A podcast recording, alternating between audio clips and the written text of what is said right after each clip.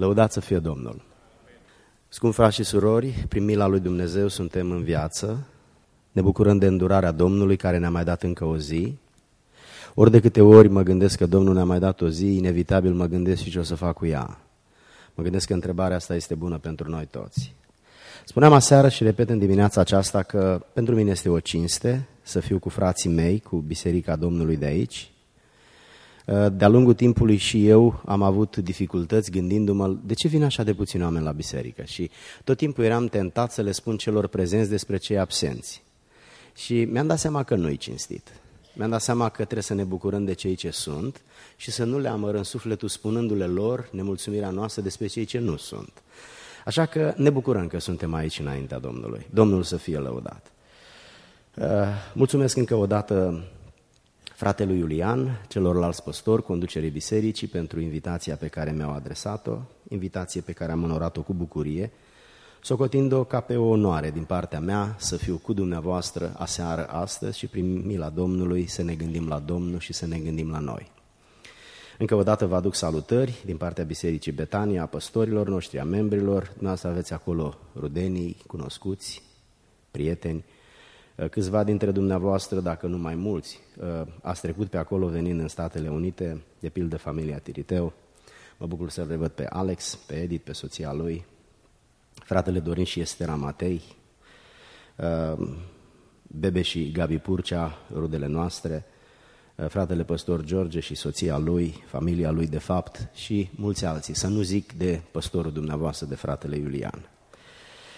Mă bucur că vă găsesc în pace și mă bucur că îl căutați pe Dumnezeu, continuați să-L căutați pe Dumnezeu și v-ați luat timp în această zi care putea fi o zi liberă, o zi de odihnă, să fiți aici, nu pentru că sunteți falimentari din punct de vedere al familiei. Oamenii uneori spun, eu nu am probleme, eu nu merg să, eu nu merg să ascult despre familie, dar înseamnă că aveți probleme duminica când veniți la biserică. Noi nu venim duminica la biserică că avem probleme. Noi venim la biserică să ne închinăm lui Dumnezeu, venim să ne facem mai buni, venim să creștem, nu mergem la școală că avem probleme, mergem la școală ca să ne educăm, avem nevoie de această educație. Scumpii mei, aseară încheiam spunându-vă că, din punctul meu de vedere, oamenii ajung în criză după ce trece o perioadă de la căsătorie, când încep să-și cunoască defectele, când așteptările lor devin neîmplinite, cum menționa fratele păstor puțin mai devreme, dar și prin faptul că ei își abandonează responsabilitățile, pe care probabil nici nu le-au asumat. Biblia îi spune soțului să-și iubească soția și rămâne până când el moare una dintre cele mai mari provocări pe care el le are, doar pentru simplu motiv că iubirea lui împlinește așteptarea soției lui. Dumnezeu îi spune soțului să-i dea soției lui ceea ce are nevoie. Și invers, Biblia îi spune soției să-și respecte soțul, pentru că soțul are nevoie de respect. O soție nu are nevoie să fie respectată, are nevoie să fie iubită. Un soț nu are nevoie să fie iubit, are nevoie să fie respectat. Dacă o să ținem minte lucrul ăsta, atunci nu trebuie să mai ținem nimic minte din tot ce s-a întâmplat, s-a întâmplat aseară și se va întâmpla astăzi.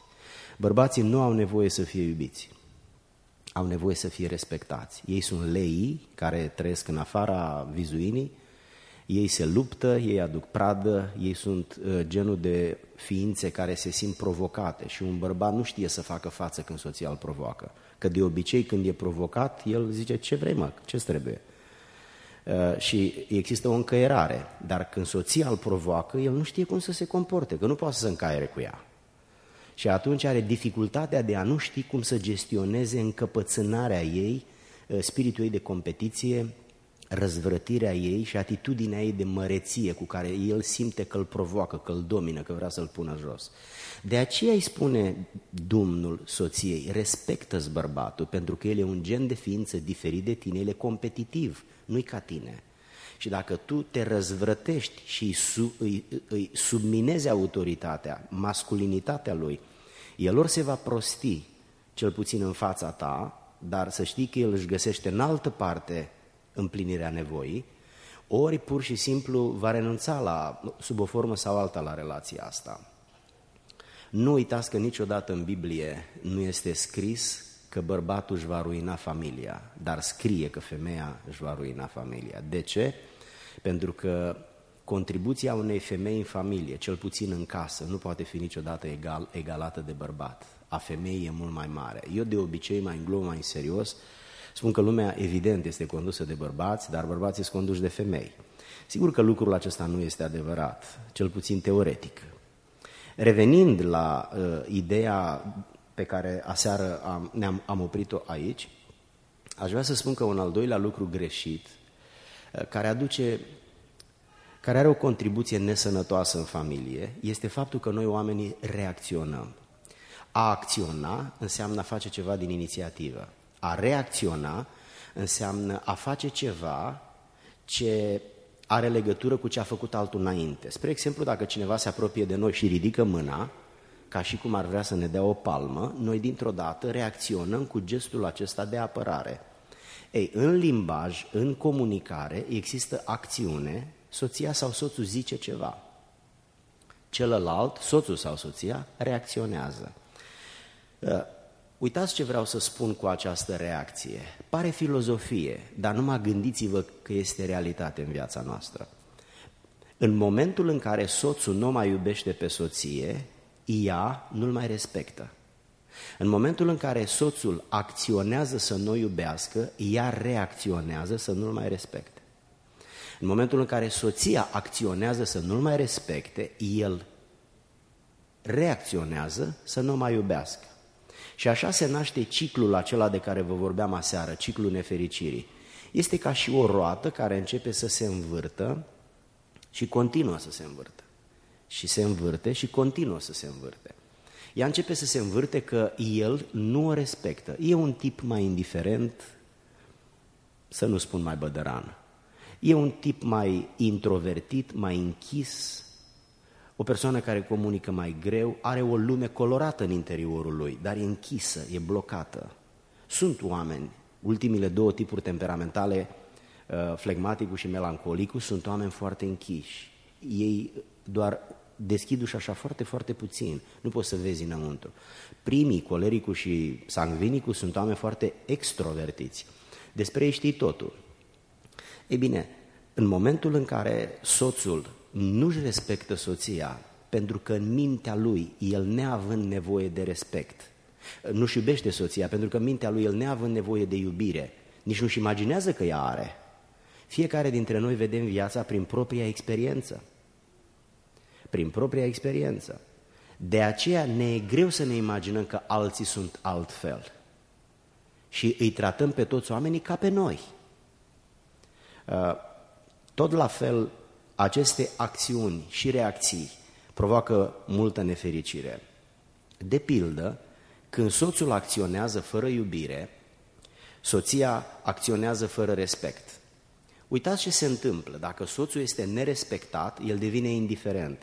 El așteaptă, el mai așteaptă și dacă până la urmă nevoia lui nu este satisfăcută, el reacționează și reacția lui este să devină indiferent, nepăsător, iresponsabil și necomunicativ. În mintea lui spune ceva de genul: dacă tu faci așa, apoi lasă că te pun eu la punct.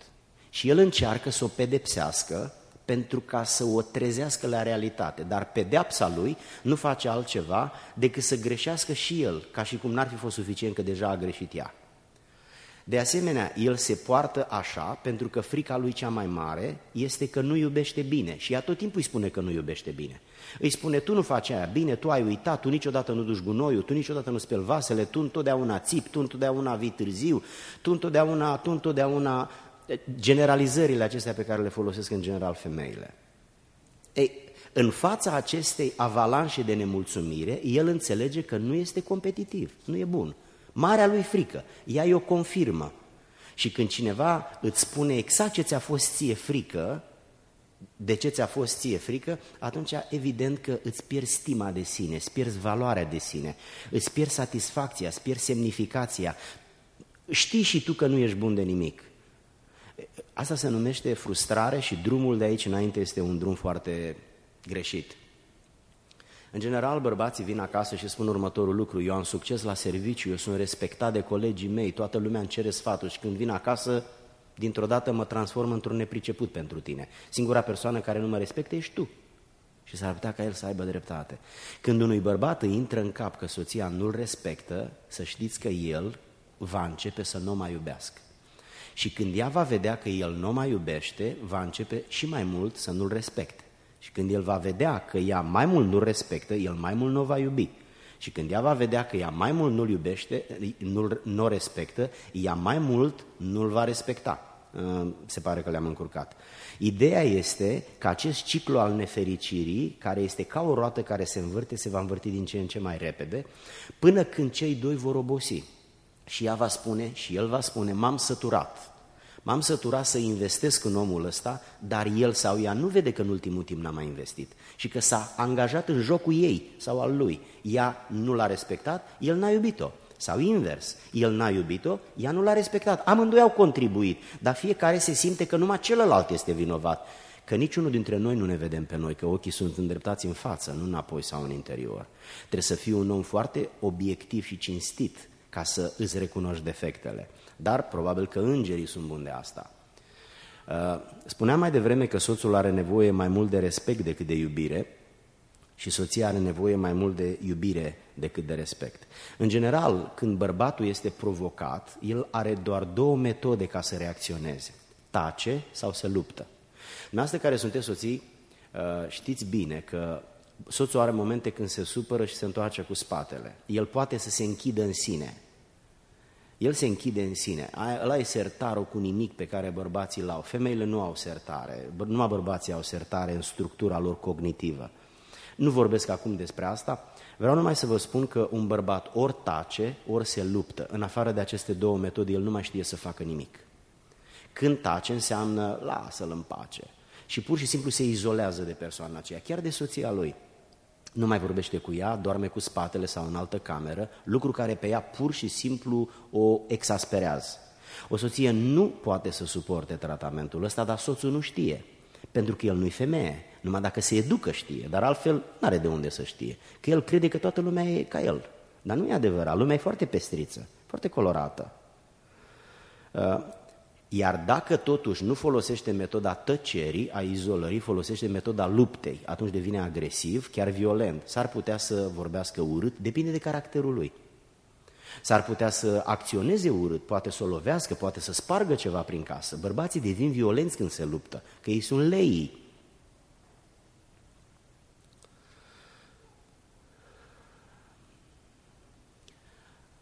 Dacă soția nu este iubită, ea devine critică. Ea cicălește. O femeie când gândește trebuie să vorbească. Femeia nu poate să vorbească, să gândească dacă nu vorbește. Un bărbat când gândește trebuie să tacă. Dacă nu tace, nu poate să gândească. De aceea bărbatul se închide în el, pentru că el își face planuri.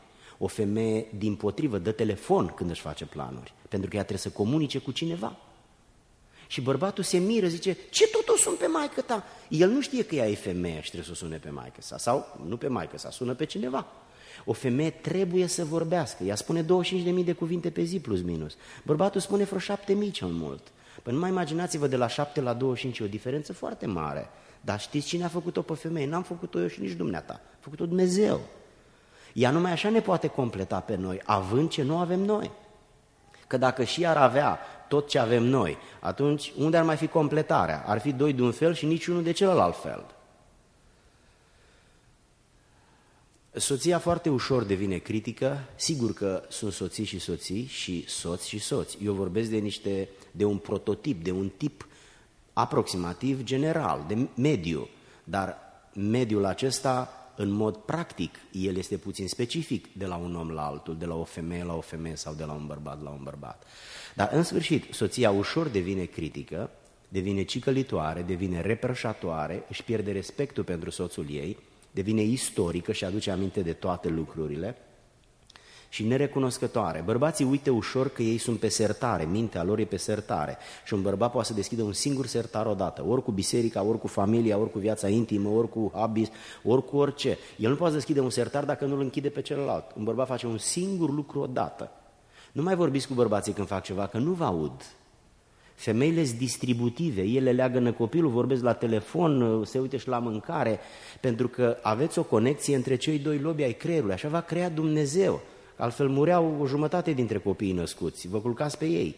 Dar femeile sunt mame și ele, ele, ele pot face greșeala să fie mame și cu soților. Una dintre marile greșeli pe care soțiile le pot face este să fie, mamă, să fie mama soțului ei. Nu uitați, nu puteți niciodată deveni mama soțului.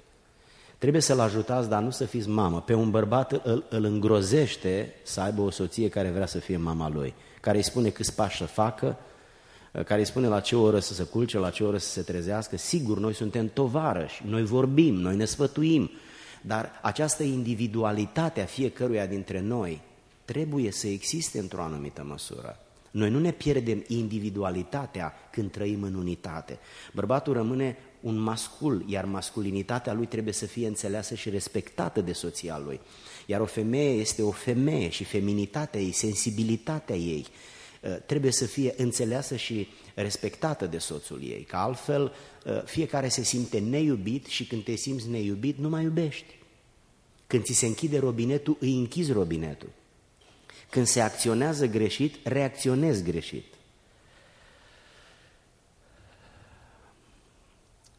Spuneam aseară și repet în dimineața asta că atunci când o femeie se simte neiubită, ea nu știe ce să facă, pentru că ea a fost creată să fie iubită. Și când nu mai este iubită, ea nu știe cum să se comporte. Pur și simplu intră în pa- se panichează, devine foarte agitată, și nu mai știe ce să facă, pentru că o, o soție funcționează bine atunci când este alimentată cu iubire, cuvinte iubitoare și gesturi iubitoare. Ea atunci își îngrijește casa, atunci este foarte dinamică, productivă, din toate punctele de vedere, eficientă. Dar dacă îi tai, acest, dacă îi tai aerul sau gazul, adică iubirea, iubire verbalizată sau manifestată, atunci ea pur și simplu nu mai știe ce să facă. Se dezechilibrează și intră în panică. Și atunci când intră în panică, spune tot felul de lucruri exagerate, devine foarte agresivă verbal pentru soțul ei, care dacă nu înțelege, n-are minte să o înțeleagă, nu se pune în papucii ei, îi trece prin cap că s-a căsătorit cu o femeie greșită. Nu știu dacă există femeie greșită sau nu, știu doar că există porunca pe care Petru a spus-o. Vă mai aduc aminte de ce vă spuneam aseară în versetul șapte. Dintre cele șapte versete pe care Petru le folosește să vorbească despre familie, din întâi Petru capitolul trei, șase sunt adresate femeilor. Observați? Șase sunt adresate femeilor și un singur verset e adresat bărbaților. Însă versetul ăsta este foarte concentrat și logic. N-are vorbărie. Ca să se potrivească logicii masculine. Celelalte șase versete sunt un fel de povestire. E devoțional. Așa cum citesc femeile cărți devoționale. Ele nu citesc cărți teologice, cele mai multe dintre ele. Pentru că filozofia e un lucru pe care femeile îl urăște, îl urăsc. Uitați-vă în carte să vedeți cum Dumnezeu respectă specificul bărbatului și al femeii, specific pe care El l-a creat. Și în specificul bărbatului Dumnezeu spune trei lucruri. Poartă-te cu înțelepciune. Ce înseamnă să te porți cu înțelepciune? Înseamnă să te porți cu atenție? Înseamnă să te gândești de două, trei ori? Înseamnă să-ți, să, să-ți aduci aminte cine este ea. ea. Ea nu este cineva cu care tu să te lupți. Ea e prințesa ta. Tu nu te lupți cu prințesa ta. E prostește să faci asta. Te-a supărat? De acord. A greșit? De acord. Dar lupta nu e o soluție cu ea. Cea mai nepotrivită atitudine este să te lupți cu ea. Nu ești la niciun capăt cu lupta. Lupta e o metodă greșită. Poți să te lupți cu oricine, dar nu cu soția. Cu ea ar trebui să procedeze altfel. Biblia spune, poartă-te cu înțelepciune. Dacă nu te poți purta cu înțelepciune, atunci tot ce urmează să se întâmple e ceea ce meriți. Apoi, spune, dă-i cinste. Ce înseamnă să dă-i cinste? Creează-i un confort unde să funcționeze pozitiv. Hrănește-o. Umple-i rezervorul de iubire. O femeie nu poate funcționa altfel. De ce? Al treilea lucru, ea e un vas mai slab. De ce nu o tratăm ca pe un vas mai slab? De ce nu ne gândim că ea este sensibilă? Feminitatea ei o expune să fie un vas mai slab. Deși din anumite puncte de vedere, spre exemplu din punct de vedere al durerii, femeia e mult mai rezistentă decât un bărbat. Și nu numai la asta. Și Biblia, în versetul șapte, concluzionează cu această avertizare a penalizării bărbatului. Nu-ți mai ascult rugăciunile dacă nu te porți cu înțelepciune față de ea.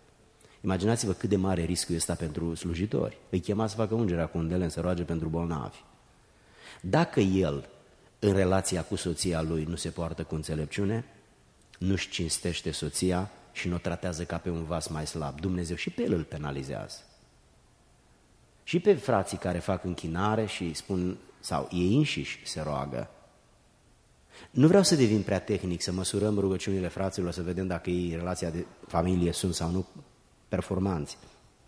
Am vrut numai să vă spun că Dumnezeu care guvernează cosmosul acesta, El are ac pentru fiecare cojoc, are un ac pentru cojocul de bărbat și un ac pentru cojocul de femeie.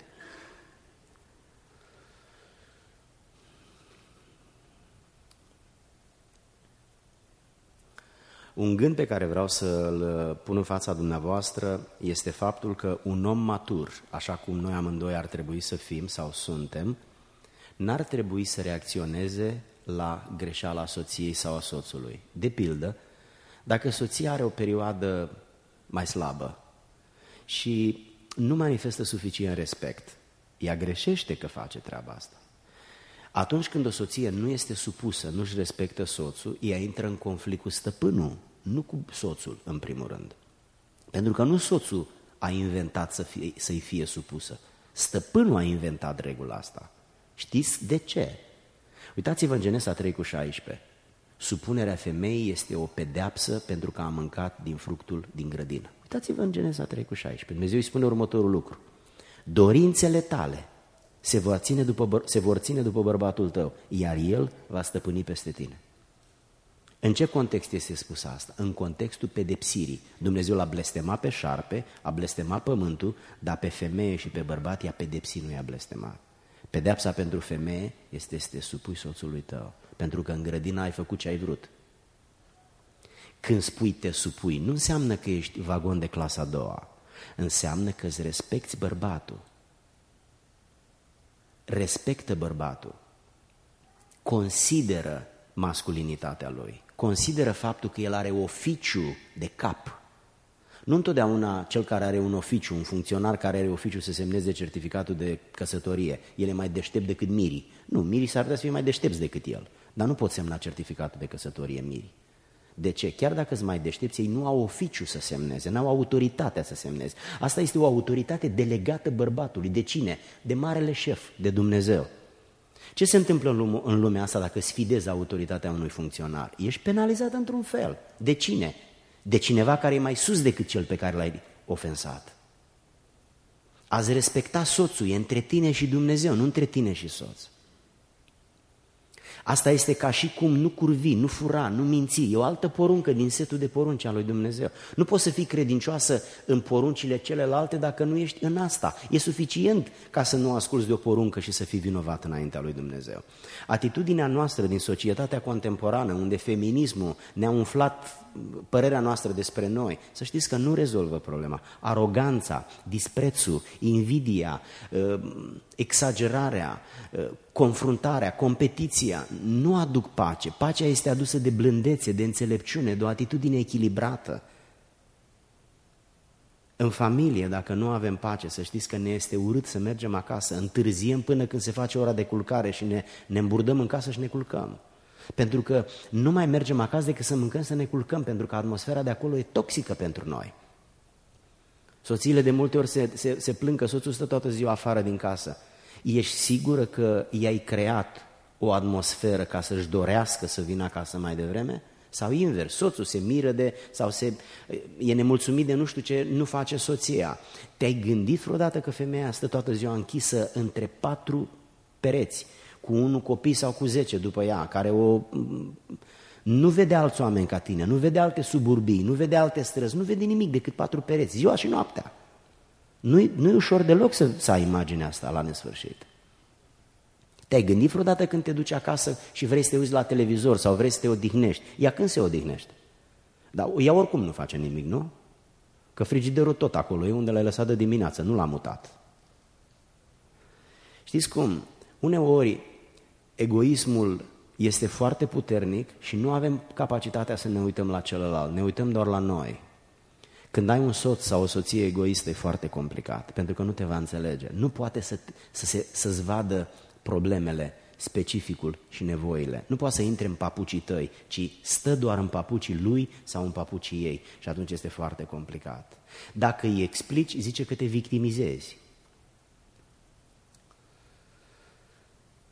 Așa cum soții nu știu să facă față provocării, în absența supunerii sau a respectului femeii, soția nu știe să facă față lipsei de iubire. Când nu iubești, ea nu mai știe ce să facă.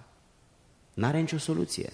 Și de obicei face ce e greșit. Începe să cicălească, să reproșeze, să ridice tonul, lucru care agravează și mai tare situația. Ascultați-mă, fraților, noi suntem responsabili de ce se întâmplă în casa noastră. Soțul și soția. Calitatea căsătoriei noastre dovedește calitatea noastră de oameni, caracterul nostru, capacitatea noastră de a gestiona o criză, o neînțelegere, un conflict, o problemă. În astfel de situații rămân trei opțiuni.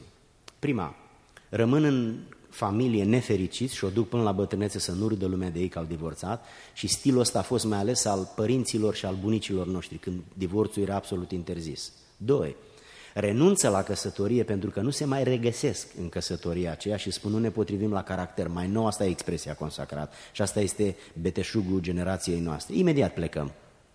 Imediat. Și trei, cer ajutor. Cer ajutor prin consiliere și cu cât îl cer mai târziu, cu atât mai mult îl cer degeaba. Se tot ascund ca să nu-i afle lumea până când îi află lumea de tot. Trebuie să ajungi la doctor în faza întâi când ai cancer. Dacă te duci când s-a generalizat, doctorul îți mai, îți mai spune doar că s-a terminat, doar atâta mai apucă să spună. Restul nu mai apucă să spună nimic. Nu-i rușine să te duci la cineva să ceri ajutor. Nu-i rușine. Dacă tot ai o problemă, măcar fă un lucru bun și repară-ți-o. Dacă n-ai putut să o eviți, măcar repară-o. Simplu fapt că n-ai putut să o eviți demonstrează că nu o să o poți repara. Mi se pare așa de simplu. Cele mai des invocate motive pentru care soția nu se simte iubită este faptul că zice, ia, soțul nu mă înțelege. Stimate surori, să știți că bărbații nu înțeleg nimic când le spuneți că ei nu vă înțeleg. Nu înțeleg nimic, nimic. Vă aud, dar nu pot înțelege ce vreți să spuneți. Cum nu te înțeleg? Dar ce vrei să te înțeleg? Spune că, uite, te înțeleg. Și spune, tu nu mă înțelegi. Ce vrea să spună când spune că nu o înțelegi? Ea vrea să spună că soțul se raportează la ea ca la un alt bărbat, nu ca la o femeie și nu ca la femeia lui. Nu ca la femeia lui. Știți ce vrea să spună? Vă aduceți aminte cum v-ați comportat în perioada de prietenie când ați curtat-o? Asta vrea să spună. Ea nu va uita niciodată perioada aceea, că din motivul ăla s-a căsătorit cu noi. Doar din motivul ăla s-a căsătorit cu noi. Ea a crezut că toată viața noi vom fi cum am fost atunci. Și adevărul e că niciun soț nu e după aceea cum este atunci. Spuneam aseară, atunci e o perioadă de îndrăgostire când un hormon pus de Dumnezeu în noi face ravajii, îți dă niște sentimente de gândești că zbori, vibrezi, dar aia trece, că altfel mor curentat, atâta adrenalină te otrăvești. Și după aceea ar trebui să apară caracterul, omenia, bunătatea, dragostea. Uitați-vă în întâi Corinteni treisprezece, nu e nicio emoție acolo. Dragostea acoperă totul, nu-i vorba de nici... Nu, nu mai simt, frate, nimic. Păi înseamnă că, să știți cum se numește oamenii care nu mai simt nimic? Frații mei, nu trebuie să simți nimic, trebuie să fii om, trebuie să te ții de cuvânt, trebuie să-i porți de grijă la persoana pe care ai luat-o de la măsaj, de la taso de acasă. Era fericită acolo, era prințesa casei. Ce ai făcut cu ea? Ai păcălit-o că o iubești și după aceea faci pădurul. Dar cui folosește treaba asta? Ieși din papucii tăi și încearcă să te pui în papucii ei. Îi vei da un exemplu cum să facă ea mâine. Va ieși și ea din papucii ei și te va înțelege. O femeie n-are nicio idee cum funcționează un bărbat. Un motor pe motorină, credeți-mă că e diferit de un motor pe benzină. Nu vreau să spun că unul e pe benzină și unul e pe motorină. Am dat un exemplu de diferență. Soțul nu-i dă atenție. Atenția unui bărbat se manifestă în domeniul vieții intime. Pentru un bărbat, relația intimă este singurul lucru necesar în legătură cu soția lui. Restul, pentru el e pierdere de timp. Să-i duci flori și, din punctul meu de vedere, pierzi zece cincisprezece dolari. Și calea oricum se vestejesc într-o săptămână. Măcar dacă ai duce de plastic, să stai acolo tot timpul și să ai un folos. Dar dacă ai duci de plastic, se face foc. Că femeia, ea, ea vede viața. Ea, ea, ea vede viața. Când am ajuns acasă de la biserică într-o zi și ne-am dat jos din mașină pe driveway, Carmen s-a uitat în grădină și zice, vino, vino, vino, vino. Eu am crezut că e vreun șarpe, am crezut că e ceva. Și când m-am dus acolo, a încercat să-mi arate că o sămânță pe care a pus-o ea nu știu când în grădină a început să-și scoată o, un fir verde afară. Asta mi s-a părut o poveste de abecedar. Eu, sunt un, eu am venit de la biserică, sunt stresat, sunt nemâncat, trebuie să-mi finalizez predica mea, mi-arde să văd ce plante ies din grădină acum. Pentru ea însă e important, pentru mine nu. Și atunci trebuie să stau să mă gândesc, Doamne, dar ce femeie mi-am luat eu? Cum poate femeia asta să fie așa de diferită de mine? Înseamnă că trebuie să fiu mai atent, Domnule. Bineînțeles, trebuie să fiu mai atent. Dacă și ea ar zice la fel, am fi ca doi îngeri.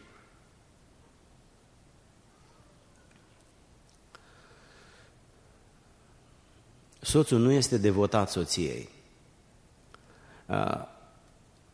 Soții dau sentimentul soțiilor că serviciul lor e mai important, că prietenii sunt mai importanți, că vânătoarea, pescuitul sau sportul e mai important. Deseori aud soții care spun așa, frate, n-are cinci minute pentru mine și se duce șase ore la golf, șase ore la golf. Și el spune, dar tu nu știi că eu sunt stresat. El știe când este stresat, dar el nu știe când e ea stresată. Dar cine o să știe când e nevastă ta stresată dacă nu știi dumneata? Cine vrei să știe? Vecinul? Păi te faci foc dacă știe vecinul. Deci, cum eu am nevoie de relaxare și ea are nevoie de relaxare, munca de acasă e foarte complicată. Pentru un bărbat e foarte complicat să stai tot timpul la chiuveta aia și în bucătăria aia. Cred că toți bărbații ar muri la treizeci de ani dacă ar, ar face serviciul ăsta. Noi avem o viață colorată, ieșim, ne întoarcem.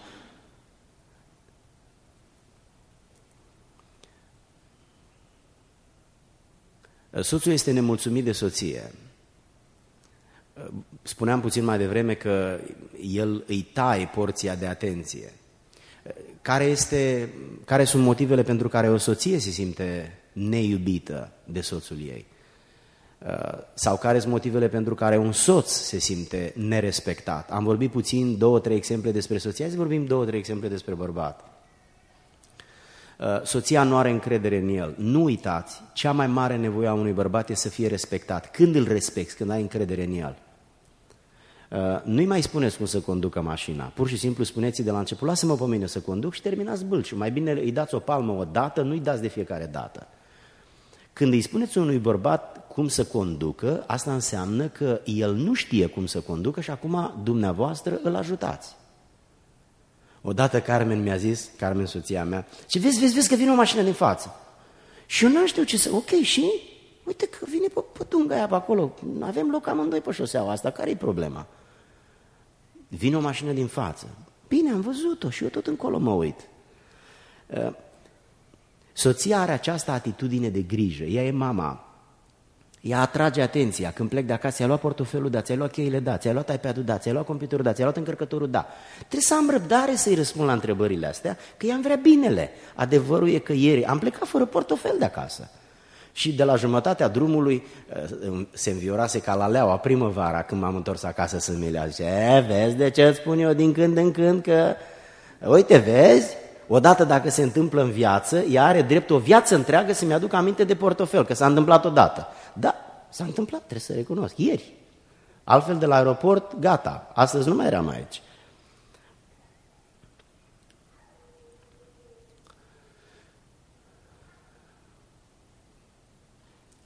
Nu-l apreciază și este mereu nemulțumită. Soția are un spirit critic. Primul lucru și al doilea lucru, ea se uită la detalii. Dacă ne uităm la o casă din afara casei, un bărbat vede o casă. O femeie vede nu știu câte țigle, câte burlane, câte geamuri, câte uși. Femeia vede detaliile. Câteodată Carmen mă întreabă cum a fost azi la nuntă. Ok, și au, cum au fost mirii îmbrăcați? Alb și negru, i-am spus. Da, dar încearcă să-mi spui mai detalii. Nu știu, niciun detaliu, n-am văzut detalii. Eu sunt ocupat, nu mi-arde să mă uit după detalii. Femeile văd detalii. Uh, trebuie să știm asta și trebuie să respectăm asta, pentru că așa sunt ele. Și dacă așa sunt ele, e bine să folosim lucrul ăsta. Uitați-vă puțin ce spune Petru soțiilor. Fiți supuse soților voștri în situația în care ei nu ascultă de cuvânt, de sfaturi, de recomandări, să fie influențați de exemplul vostru personal. Cât exemplul personal este când îl toci pe mărunt ca carnea de perișoare? Cât, cât, cât crezi că o să, o să înțeleagă el ca avalanșa asta de cicăleli, de sfaturi, de recomandări, fără sfârșit, pe nerăsuflate? Un bărbat nu știe ce să facă când te comporți așa, pentru că în lumea bărbaților nu te uiți în ochii unui bărbat că l-a înțelege că vrei bataie. Și de asemenea nu-l provoci, nu insiști, îi spui o dată, maxim de două și ai terminat. Nu uitați că fiecare dintre noi avem nevoie de respect. Și respectul este diferit de la bărbat la femeie în funcție de specificul fiecăruia. Dacă vrei să respecti o mașină diesel, îi bagi motorină.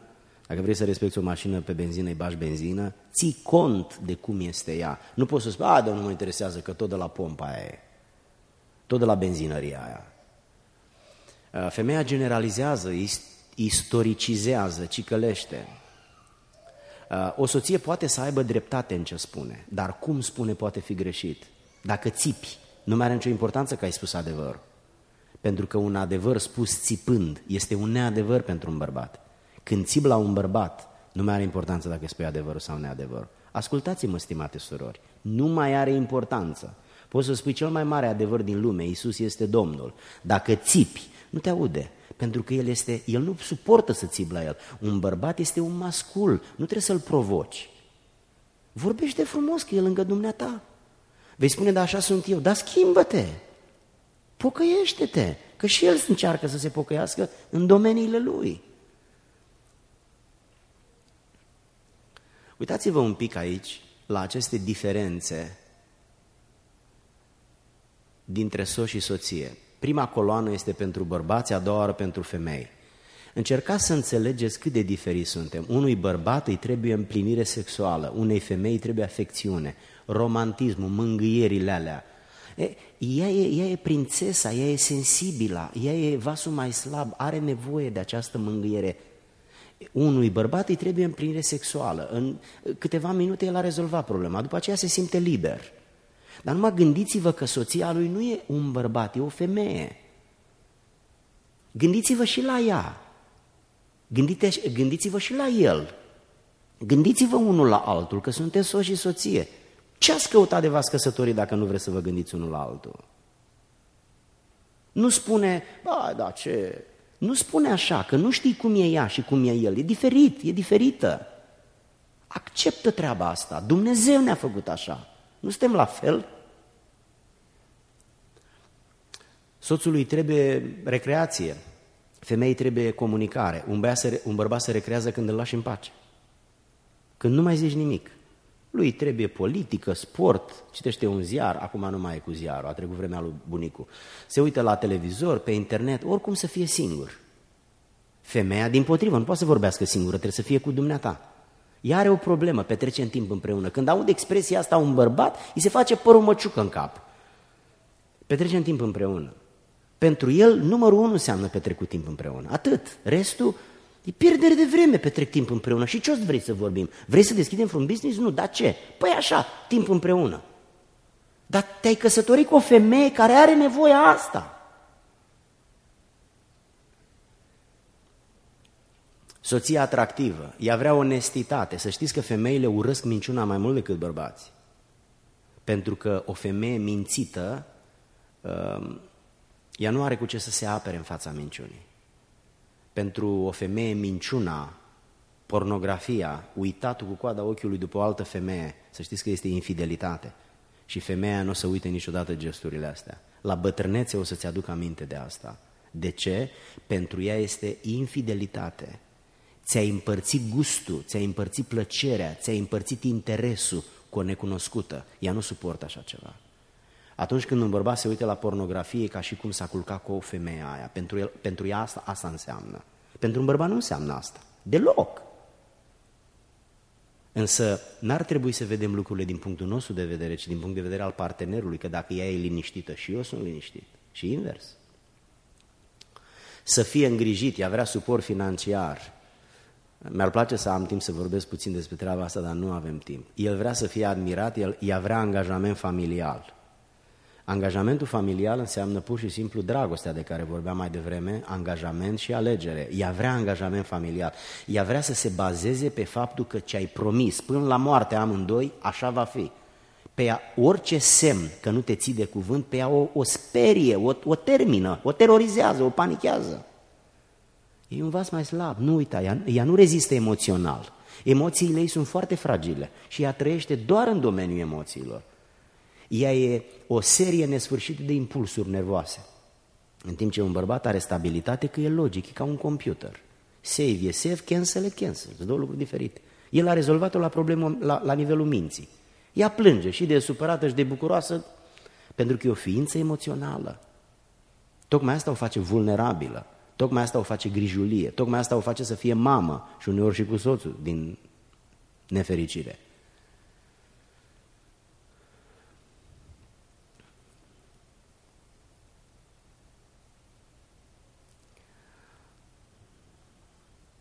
Uitați-vă un pic de ce dragostea, care nu se sfârșește niciodată, este superioară îndrăgostirii, la furnicăturile acelea, dragostea la prima vedere, care sunt la începutul căsătoriei în prietenie, atunci când ți se lipește inima de o fată. Deci pur și simplu te trezești că ești îndrăgostit de o fată, dar dacă întreabă cineva de ce, nu știi să spui, tu, asta îmi place. Vedeți, dragostea, îndrăgostirea n-are, n-are explicații. N-ai vrut să faci asta, pur și simplu te-ai, te-ai, găsit, te-ai trezit agățat de cineva. Asta e predestinație. Dragostea este premeditată, nu e instinctuală. De aceea, atunci când vrei să iubești, nu aștepta să simți să iubești, ci pur și simplu acționează cu iubire. Uite-te la ce îți dorește soția și împlinește-i nevoia. Aia se numește dragoste. Nu aștepta să simți asta, că nu... Te întreb, ar fi cinstit să te rogi când simți să te rogi? Păi ți-ar putea să nu simți niciodată. Pune mâna și te roagă. Ar trebui să citești Biblia când simți? Dar ce vrei să simți? Trebuie să fii o persoană, ești o persoană conștientă. Ești singura persoană de pe pământ care raționează. Disciplinează-te, fă-ți priorități la nivelul rațional. Ce vrei să simți? Așa, furnicături? Dar noi nu suntem conduși prin furnicături. Noi suntem conduși prin judecată, prin discernământ. Acționează, propuneți acțiuni, scrieți în telefon, sâmbătă asta îi duc flori. Vreți să mă credeți că am pus în telefon asta? Păi s-a întâmplat, de nu i-am dus de ziua ei flori. M-a întrebat de cine mi-a dus flori și am zis, am uitat. Ai uitat? Cum ai uitat? Nu știu, am uitat. Nu m-am gândit la treaba asta, i-am spus. Nu se poate. Se poate, draga mea. Deci cum? Când te duci la amvon, parcă le știi pe toate, la toată lumea știi ce să le spui și cu mine nu știu. Ai, uit... ai uitat? Nu se poate. Crede-mă că am uitat. Nu se poate. Eu nu pot să cred că tu ai uitat. Am uitat. Adevărul e că nici eu nu știu cum am uitat, dar am uitat. Tot la fel e adevărat că nu o să mai uit niciodată. Odată trebuie să uiți. Este disciplinată, nu este întâmplătoare. Este pe termen lung, nu pe termen scurt. Este afectivă, nu este obsesivă. Este rațional-sentimentală, nu este sentimentală. Este un act de voință, nu te-a lovit. Nu știu de unde a venit, dar te-a lovit. Te-a pălit și acum a... Scopul îndrăgostirii este relația intimă și după ce aceasta se consumă în cadrul căsătoriei, ea se răcește, se risipește și pleacă. Este condiționată dragostea. Fă-ți întotdeauna partea, indiferent ce face partenerul. Este indispensabilă. Fără, fără dragoste nu se poate. Fără orice se poate. Este sacrificatoare. Când iubești pe cineva, te sacrifici pentru el. Știți de unde știu că un soț își iubește soția și o soție își iubește soțul? Atunci când se este dispus sau dispusă să intre în papucii lui sau a ei, să se pună în pielea lui sau a ei și să o înțeleagă sau să-l înțeleagă. Dacă nu poți, nu vrei să-ți, să-ți înțelegi partenerul, înseamnă că nu ești dispus. Înseamnă că nu-l iubești. Nu e ușor să stai de vorbă cu un om din adunare și să încerci să pătrunzi prin ce-ți spune el, În, în inima lui, în familia lui și să înțelegi fenomenul. Dacă nu-l asculți, el poate să vorbească, că nu se întâmplă nimic. Asta este dragostea față de oamenii din biserică. În momentul în care încerci să le înțelegi problema, îi înțelegi problema la oamenii din biserică și nu înțelegi problema la soția ta, la soțul tău.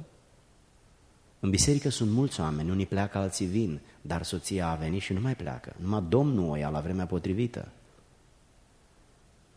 Fraților, căsătoria e un lucru foarte serios. Este un lucru pentru oameni mari. Este un lucru pentru oameni ambițioși, pentru luptători. Este un lucru pentru oameni care vor să facă carieră din fericire, din bucurie. Dumneavoastră nu puteți să mă ajutați și nu puteți să mă încurcați. E problema mea. Dragostea este inepuizabilă pentru că e o decizie. Ori de câte ori vrei, iubești. Pentru că e o acțiune. Hristos a spus, iubește-ți dușmanul, dar nu simți, du-te mă și fă-i bine. Asta înseamnă să-l iubești. Ce trebuie să simți? Du-te și fă-i bine. Salută-l, îmbrățișează-l, spune-i, vrei să-ți dau o cafea? Te pot ajuta cu ceva? Atât. Pentru el asta e dragoste. Nu trebuie să simți nimic. Du-te, disciplinează-te, impuneți. Asta e caracter. Uitați-vă în Galateni cinci cu douăzeci și doi. Roada Duhului dimpotrivă e dragostea și așa mai departe. Nouă ni se pare că dragostea este o emoție. Fraților, numai filmele ne-au convins de neadevărul ăsta, să nu spun prostia asta. Dragostea nu este emoție, deloc. Dragostea este ce îți propui să faci. Dragostea este ce alegi să faci. Dragostea este angajamentul ăla de a fi într-un anumit fel. Înainte să intri în casă, ești încă în mașină, înainte să pui parking, oprește-te și spune așa, trebuie să-mi schimb mintea, ok? Toate de la lucrurile las aici, ok, o să intru în casă cu o foarte, foarte deschis și vesel și o să mă duc direct la nevasta mea să o pup și o să o așez, o să o rog să stea pe scaun și zece minute, n-am mai mult timp, dar zece minute o să o ascult, mă uit direct în ochii ei, dacă sună telefonul nu-l aud și mă uit în ochii ei și îi spun, spune-mi te rog cum ți-a fost astăzi. Credeți-mă că dacă ați duce-o în vacanță șapte zile, ar fi aproximativ asemănător cu astea zece minute. Așa gândește o femeie. N-are nicio importanță cum, ce, ce credem noi bărbații despre felul ăsta de a fi, dar așa gândește o femeie. Asta, pentru ea înseamnă că o iubești, că te interesează, că îți pasă, că te... Așa gândesc femeile și te-ai căsătorit cu o femeie.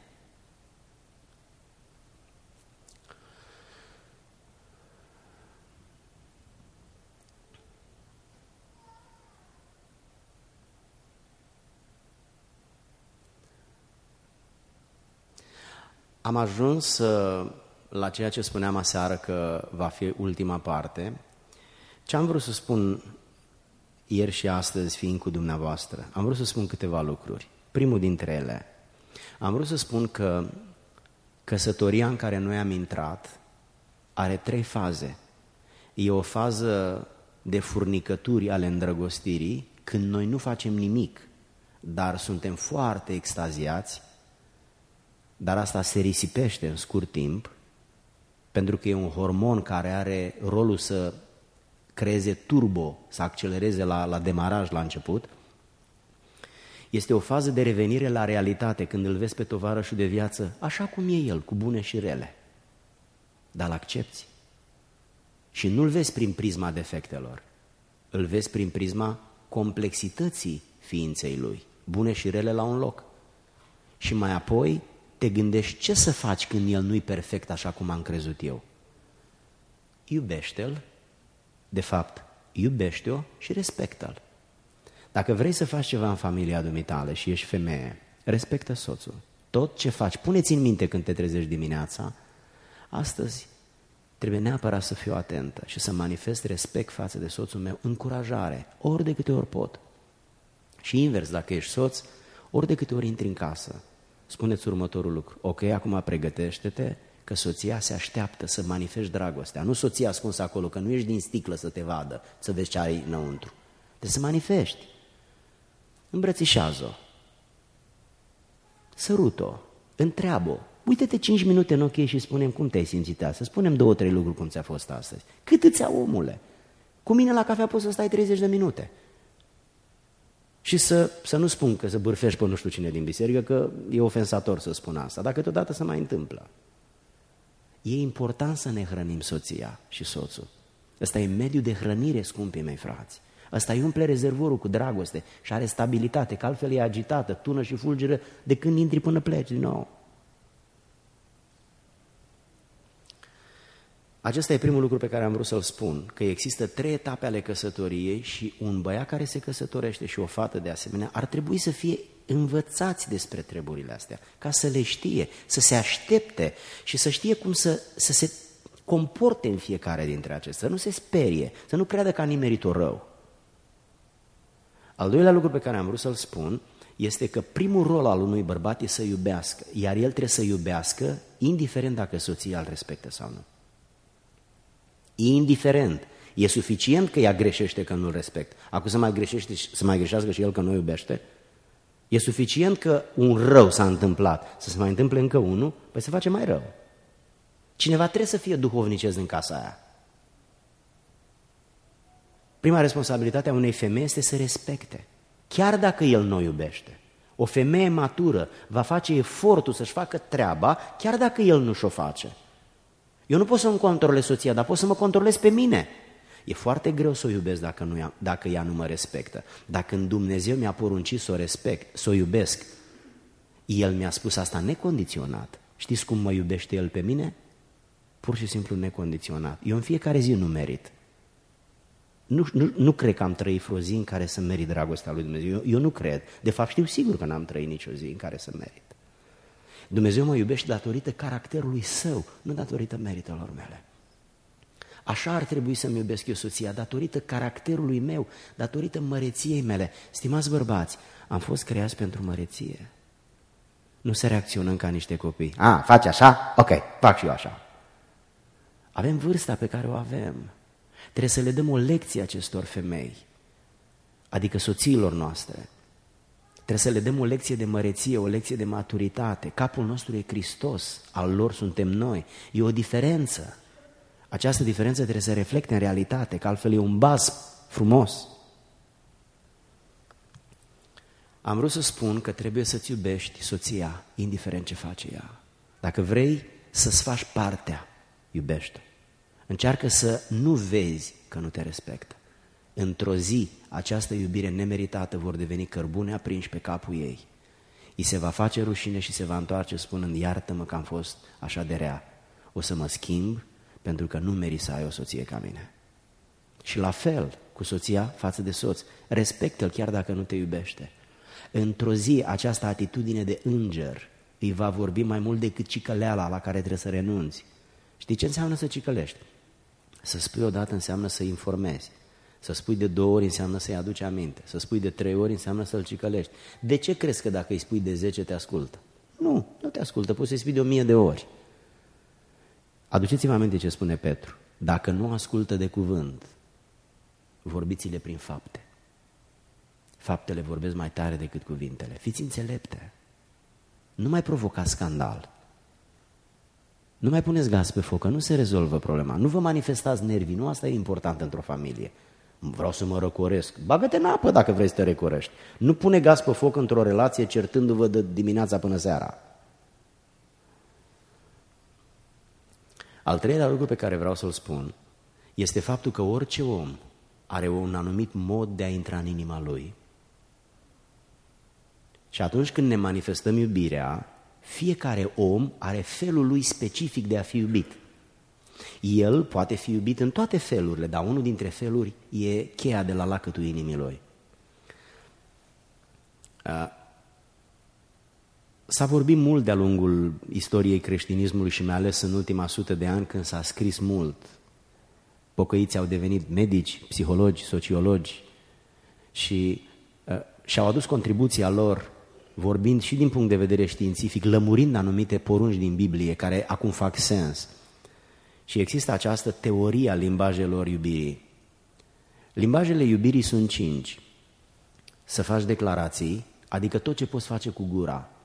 Complimente, aprecieri, cuvinte frumoase, de îmbărbătare, de încurajare, de recunoaștere, tot ce poți să faci cu gura. Asta este un mod de a iubi, declarațiile. Al doilea, timp petrecut împreună. Pentru mine personal nu este important, dar pentru soția mea este cel mai important. Sunt oameni care nu, pentru ei nu este o dovadă foarte puternică de iubire că petreștim cu ei. Dar sunt oameni, mai ales colericii și sangvinicii, ăștia care zbun de relații, care vorbesc mult, sunt sociabili, pentru ăștia este foarte important. Apoi, darurile. Sunt persoane cărora dacă le faci un cadou, l-ai băgat în buzunar. La altul, dacă îi faci un cadou, spune mulțumesc, dar nu înseamnă foarte mult pentru el. În familia lui nu, nu s-au făcut cadouri. Nu e important. Depinde ce soție ți-ai luat și ce soț ți-ai luat. Apoi, serviciile. Ce înseamnă servicii? Ajută-l practic. Spală vasele, spală-și dumneata o farfurie. Sau așează-le. Calcă, du-i un bidon cu apă să pună acolo apă distilată în fier. Nici n-ai știu că se pune apă în fier. Fă ceva, împăturește hainele, du-le în dormitor. Nu ți-a mult. Asta înseamnă servicii. Ai putea, te rog, să faci astăzi cumpărăturile astea pentru mine? Da, cu plăcere. Păi dacă mă sună cineva din biserică, un străin, și mă roagă să fac un lucru, mi-e rușine să-l refuz. Dar știți ce? Pe soția mea nu mi-e rușine să o refuz. Să-mi fie rușine că nu mi-e rușine. Da. De ce sunt disponibil pentru un străin care n-a făcut nimic pentru mine niciodată și femeia asta de treizeci și patru de ani stă în picioarele mele? Uitați ce dungă am la cămașă, nu pot să vă arăt aici. Ea o face de fiecare dată. Puteți să credeți că femeia asta nu m-a disprețuit niciodată pe mine? Și de foarte multe ori am fost vrednic să fiu disprețuit. Știți cât de mult m-au disprețuit oamenii? Cât dispreț am mâncat eu? Probabil și dumneavoastră. Câte critici, câte judecăți nedrepte, exagerări. Am fost mai negru decât un diavol pentru mulți oameni. Ea niciodată n-a spus astea despre mine, le-a înghițit pe toate și s-a comportat ca și cum eu aș fi un înger. Vă întreb, cum îmi permis să nu vă lucrurile astea? Ultimul lucru este atingerile fizice. Ei, din astea cinci, una dintre ele, toate sunt importante, dar una dintre ele e cheia pentru inima soției mele. Dacă pe ea o neglijez, pot să le fac pe toate, că încă nu e cum trebuie. Dar dacă pe ea o fac, pe celelalte le fac, nu le fac, dar e foarte bine. Ei, și eu am o cheie și ea trebuie să o știe, că și eu sunt un om, ca și ea. Trebuie să găsesc cheia pentru limbajul, pentru felul în care e limba care ea o înțelege. Dacă îi vorbesc în limba română, înțelege. Dacă îi vorbesc în finlandeză, nu înțelege.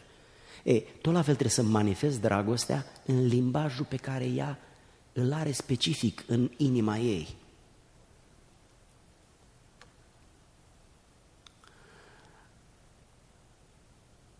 Spunea Mark Twain, uitați-vă pe screen, un compliment bun îmi ajunge două luni. Puteți să credeți treaba asta?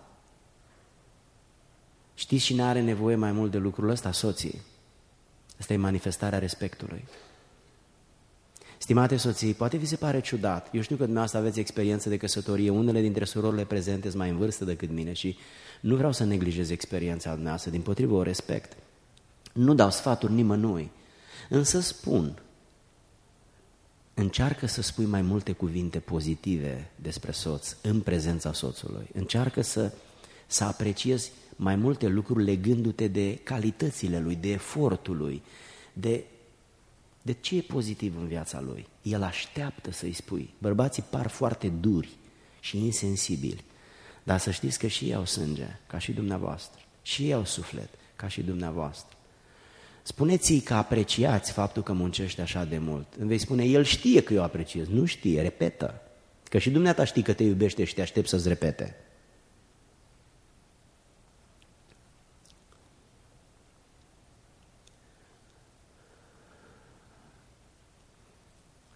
Timpul petrecut împreună. Atunci când vrei să ai zece minute... Am avut într-o zi o experiență care pur și simplu m-a șocat. Eu nu stau acasă prea mult și într-o zi am stat acasă de dimineața până seara, n-am ieșit deloc din casă. Și seara Carmen mi-a zis, haide să petrecem un pic de timp împreună. Am făcut niște ochi mari și am zis, bă frate, dar toată ziua am stat acasă, cum să... Dar cu cine am stat de, de când m-am trezit până acum? Zic, dar toată ziua am stat împreună. Și nu e adevărat, n-am stat împreună. Adică cum n-am stat împreună? Ai uitat că n-am plecat din casă. Și mi-a zis, orică ai fi fost plecat din casă toată ziua, orică ai stat unde ai tu descu acolo și ai citit și nu știu ce ai făcut, Pentru mine e tot acolo. Cu mine n-ai petrecut o secundă. Am stat și m-am gândit ce mare e diferența între mine și ea. Pentru mine am stat acasă cu ea. Pentru ea e ca și cum am fost plecat. Că ea ar vrea să vin în fața ei, să nu răspund la telefon, să mă uit la ea și să o ascult. Am citit o carte care spune: femeile vin de pe Marte și bărbații vin de pe Venus. Să știți că are dreptate. Au dreptate omul ăla.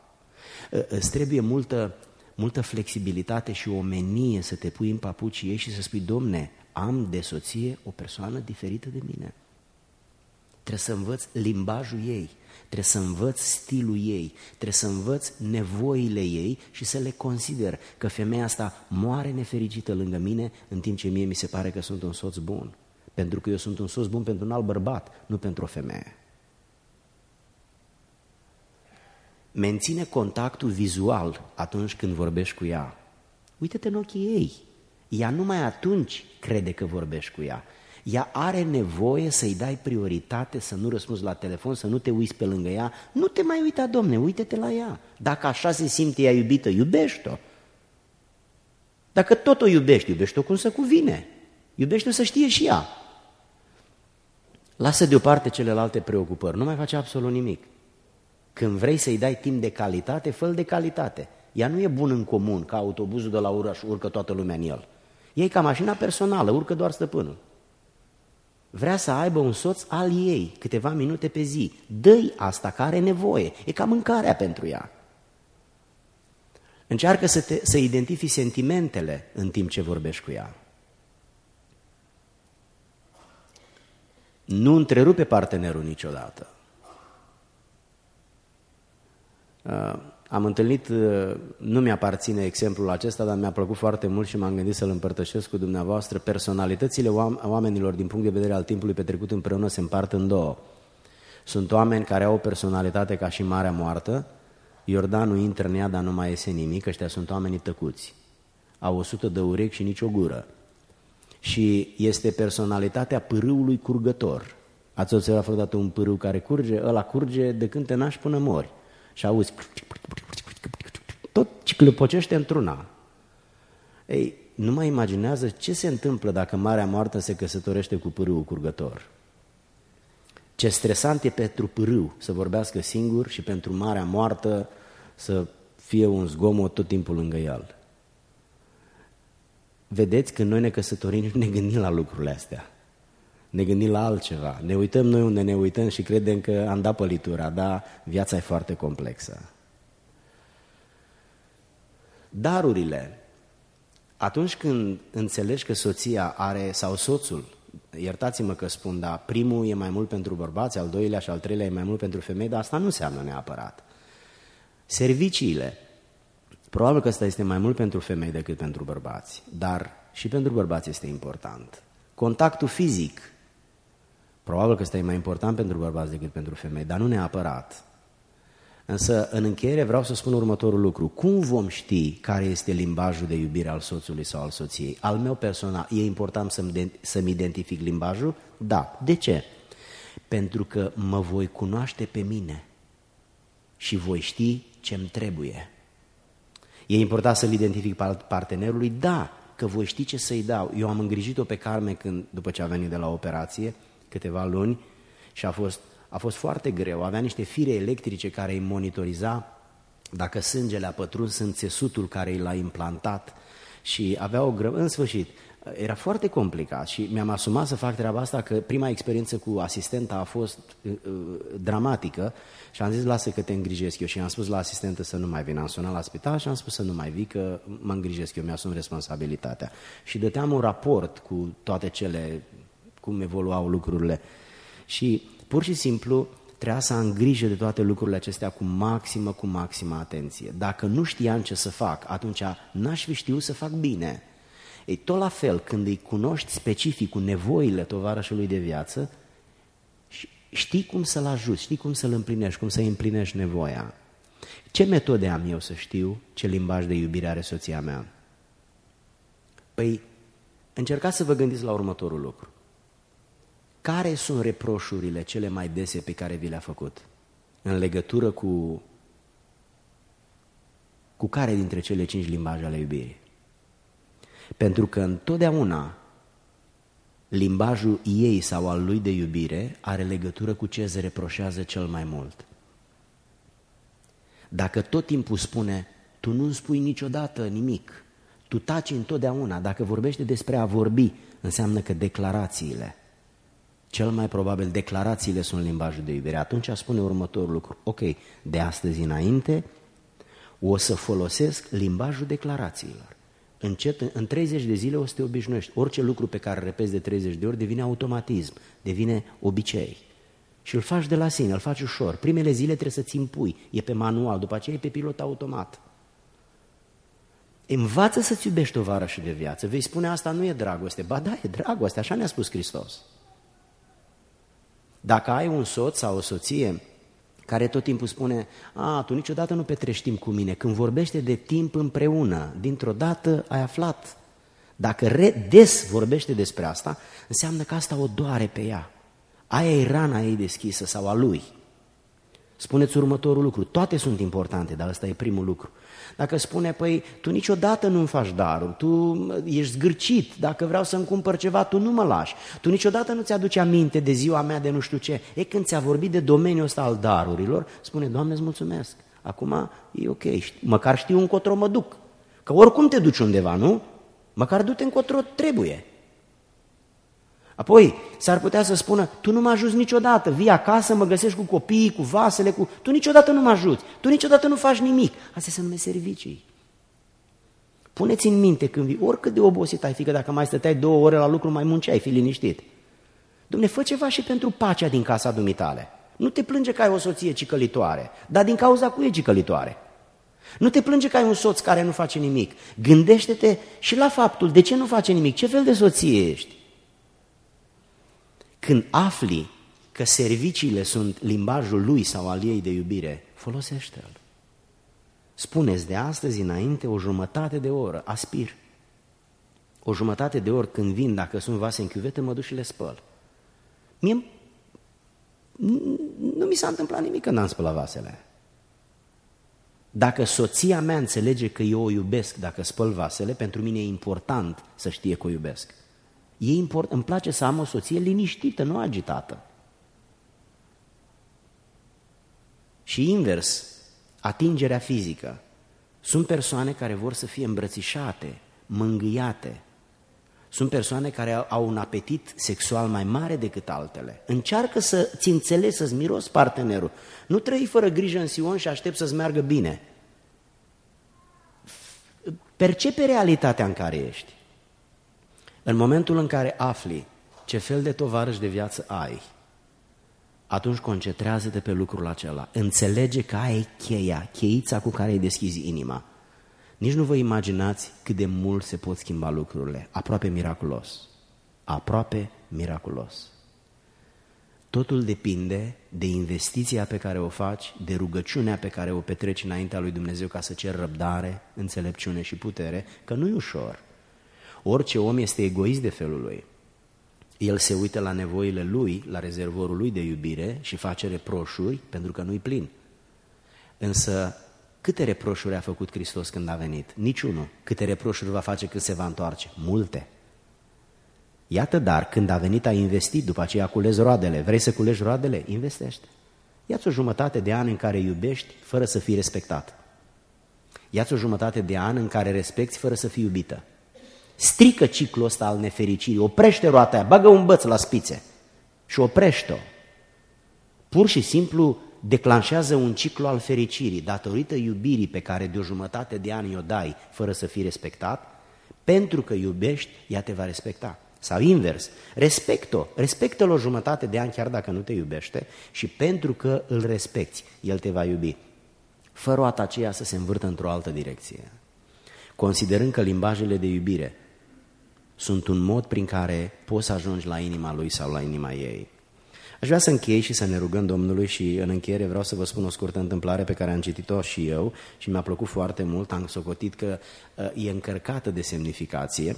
Se zice că un băiat a cunoscut o fată fără să o vadă, a auzit despre ea, a început să scrie, era în vremea în care încă nu era internet. și corespundau foarte mult, inima lor s-a lipit unul de altul și s-au hotărât să se căsătorească. Ea tot îi spunea, el tot îi spunea, trimite-mi o poză pentru bărbați, vederea, cum spuneam aseară, ce văd pentru ei este Dumnezeu. Ei trebuie să vadă, femeia trebuie să simtă, fiecare cu pistolul lui. Și i-a spus, trimite-mi o poză. Și ea a spus, încă nu, dar să știi că eu o să vizitez orașul tău, mi-am propus să vin să-ți fac o vizită, să ne, să ne vedem și apoi să ne căsătorim. Și i-a spus, ok, mi-am cumpărat bilet la avion, întâmplarea e din America, mi-am cumpărat bilet la avion, i-a dat coordonatele zborului, el stătea într-un oraș mai, mai micuț, cu un aeroport mai mic și i-a spus, voi ajunge cu compania cutare la ora cutare. Și uh, el a spus, dar cum o să te recunosc, că nu știu cum arăți. Și a spus, nicio problemă, o să am o floare galbenă, mare, în piept și tu după floarea aceea o să mă cunoști. Uh, a venit ziua cu pricina, el plin de emoție, s-a dus din timp la aeroport ca să nu cumva să întârzie, uh, s-a dus până aproape de avion, cum era în vremea aceea, și aștepta să iasă fata cu floarea în piept. Au ieșit foarte mulți oameni și n-a ieșit nicio fată cu floare în piept. Când oamenii au început să se rărească coborând din avion, el s-a speriat, dar în sfârșit, aproape printre ultimii care au coborât, era o persoană feminină cu floare în piept. A văzut-o de departe și a spus, ce bine, numai că în timp ce se apropia și-a dat seama că femeia asta, persoana asta cu floare în piept e o femeie foarte în vârstă, probabil în jur de cincizeci de ani pentru el, care avea douăzeci și ceva, și n-arată deloc foarte bine, e ca o femeie la... diferență de la cincizeci la douăzeci. Și dintr-o dată a spus, wow, asta este persoana pe care eu o iubesc. Îmi pare rău, dar nu pot să mă căsătoresc cu femeia asta. Și în mintea lui a spus, ok, ea nu mă știe după cum eu nu știu pe ea, eu n-am nicio floare în piept, dar eu mă voi retrage și mă duc acasă. Nu pot să mă căsătoresc cu femeia asta. Însă un alt gând a spus, dar totuși i-ai promis. Ea crede că te vei căsători cu ea, ați făcut aranjamente, acum ce faci? Și a spus, ok, mă decid, o să ies în întâmpinarea ei, o să-i spun că eu sunt și o să discutăm, să vedem ce se întâmplă. I-a ieșit în față la femeia asta și i-a spus, bună Miriam, eu sunt, așa cum îl chema pe el, și i-a spus, bună, dar eu nu sunt Miriam. Dar cine ești? Eu sunt o femeie din... avion, am stat lângă Miriam și Miriam mi-a spus, te rog frumos să porți floarea asta în piept și să-i spui băiatului care te va întâmpina următoarele cuvinte. Ne vom întâlni în aeroport, este un restaurant, ne vom întâlni acolo. Tu o să vii cu floarea în piept acum și eu o să te recunosc. Wow! Pentru un bărbat asta este foarte complicat, pentru că el nu mai conduce acum. A pus floarea în piept și a intrat în restaurant. S-a dus până la capăt și nu i-a ieșit nimeni în față.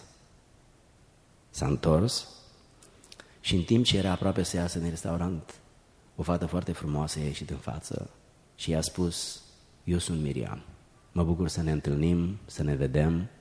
S-au îmbrățișat și în timp ce s-au așezat la masă, el era foarte inconfortabil, ea i-a spus următorul lucru, tu te-ai uitat după o fată frumoasă, eu m-am uitat după un băiat de caracter.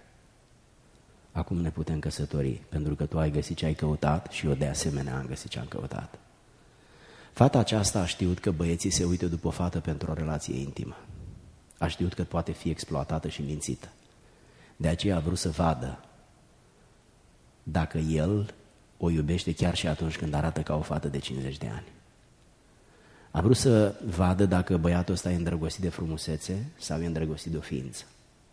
Să știți că frumusețea pleacă. Încet, dar sigur. Însă ființa rămâne, indiferent cum arată. Atunci când ai o soție care îmbătrânește, care probabil se îngrașă, care trece printr-un accident sau prin operații estetice, nu mai arată niciodată ca înainte. Îți trebuie motive serioase să te poți comporta ca înainte, când te fermeca decorul, un decor care acum este diferit. Dacă n-ai caracter, nu o să poți. Pentru că te uiți după lucruri care sunt frumoase, indiferent ce este dincolo de frumusețe. Vreau să avem un moment de rugăciune, frații mei, și să înțelegem următorul lucru.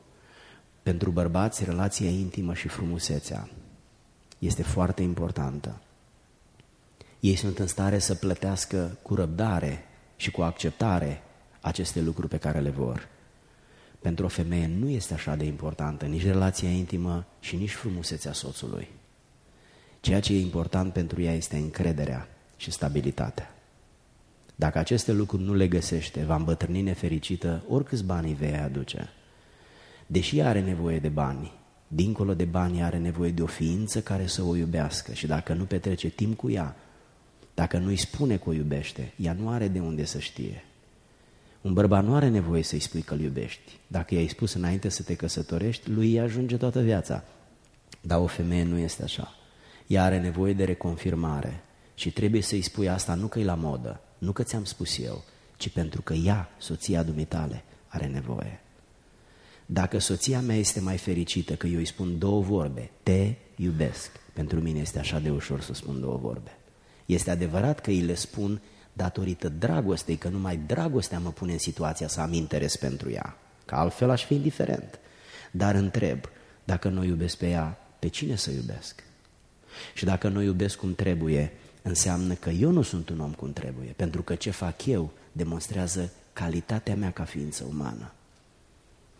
Sunt multe lucruri pe care eu le regret din trecutul meu, dar au trecut cincizeci și cinci de ani, s-au împlinit în octombrie. cincizeci și cinci de ani. Când eram tânăr, mi se păreau că cincizeci și cinci de ani devii moș. Astăzi mă supăr pe băiatul meu când vorbește cu mine și îmi spune că a întâlnit un om bătrân de cincizeci și cinci de ani și îmi dă un exemplu cu un coleg sau cu o persoană cu care s-a întâlnit. Pentru că eu în mintea mea, să știți că sunt un om foarte tânăr, probabil că am vreo până în treizeci de ani. Da, da, așa este. E bine, frații mei, surorile mele, diseară ne vom întoarce din nou acasă și probabil că Domnul încă nu va veni peste o zi, peste două, peste un an, cine știe când se întoarce. Și mai avem timp să punem în aplicare lucruri pe care le culegem în fiecare zi. Am vorbit odată cu un om care a avut un tată și a murit încet datorită unei boli terminale și mi-a povestit un pic ce s-a întâmplat cu el când a murit. A avut o confesiune față de fiul lui și i-a spus lucruri pe care fiul nu le-a știut niciodată despre tatăl lui. I-a spus lucruri negative. I-a spus lucrurile pe care le regretă. Fusese un slujitor într-o biserică, nu un slujitor foarte mare, dar un slujitor dintr-o biserică. Și acum îi spunea toate lucrurile pe care el le-a neglijat în viața lui, toate ipocriziile pe care și le-a permis uneori, toate omiterile, nu comiteri, nu trecere pe roșu, ci oprirea la verde. Și omul ăsta era foarte chinuit. A simțit să le împărtășească cu cineva. De asemenea, a spus lucruri despre familia lor și fiul nu le-a știut.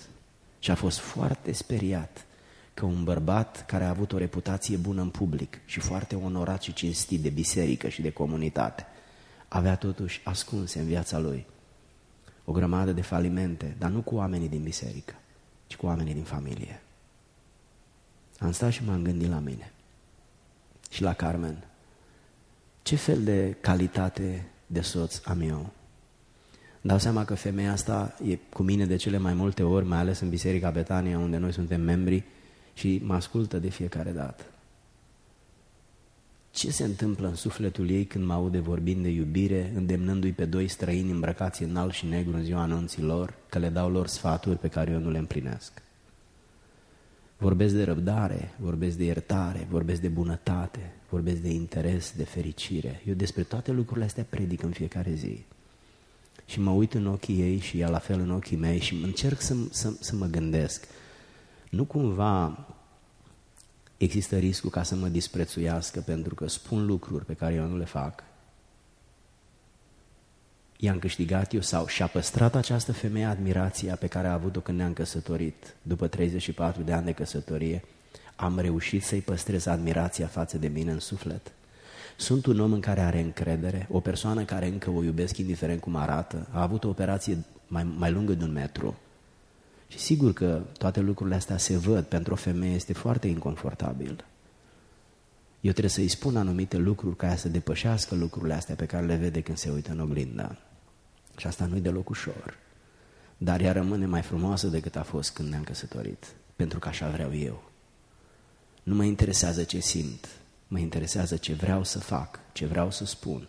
Mă interesează cum mă comport cu ea pentru ca să nu accentuez frustrarea ei. și sperietura pe care o are orice om care a trecut printr-o experiență de cancer. Aceasta e misiunea mea. Dacă vă slujesc pe dumneavoastră niște străini și încerc să vă slujesc cu tot sufletul meu, imaginați-vă că cel puțin la fel încerc să îi slujesc acestei femei care e soția mea, să fie fericită și când eu o să plec, probabil înaintea ei, că Biblia vorbește de văduve, nu de văduvi, atunci să, să spun într-adevăr că a avut un soț minunat, nu doar un predicator sau un păstor. Acesta este proiectul din sufletul meu la vârsta asta. Nu mai mă uit după picioarele ei ca altă dată, iertați-mi expresia, dar mă uit după sufletul ei, după bunătatea ei, după răbdarea ei, după omenia cu care m-a iubit o viață. Asta este misiunea mea. Și vreau să fac misiunea asta cât mai bine, pentru că e singurul lucru care rămâne după mine. Ăsta sunt eu, ce am fost în relația cu soția mea. Dumneavoastră nu mă cunoașteți, dumneavoastră aveți o părere foarte bună probabil despre mine. Să eu sunt un om simplu, cu greșeli și calități. Ea însă le știe și în ciuda faptului că le știe, mă iubește și mă privește ca și cum nu le-aș avea. Aș vrea să ne rugăm și în rugăciunea aceasta să ne gândim la noi. Uită-te la omul de lângă dumneata și nu te ruga pentru dumneata, roagă-te pentru el. Roagă-te să-i dea Dumnezeu bucurie și provoacă-i bucuria asta. Roagă să fie iubită și, sau respectată. respectat și fă ca lucrurile astea să se întâmple. Fă o schimbare în viața dumitale. Eu n-am venit să te impresionez și nici să fac pe deșteptul, nici să spun lucruri noi, că eu sunt un om ca dumneata. Vin și eu dintr-o familie unde există exact ce există în familia dumitale. Însă astăzi scopul nostru nu este ca să ne impresionăm. Apreciez așa de mult viziunea pe care o au păstorii din biserică, să-i cheme pe oameni și să discute despre lucrurile astea. Și îmi pare rău că nu sunt mai multe familii tinere, pentru că ei nu știu că nu știu și aceasta e o mare tragedie. Însă noi cei care suntem aici, ar fi bine să avem un moment de rugăciune, să stăm înaintea lui Dumnezeu și să ne cercetăm și mai mult decât orice să luăm angajamente. Ascultați-mă, nu o să facem niciodată ce nu ne-am angajat să facem. Iar ce ne angajăm să facem se numește iubire și cea mai mare poruncă este asta, să iubim.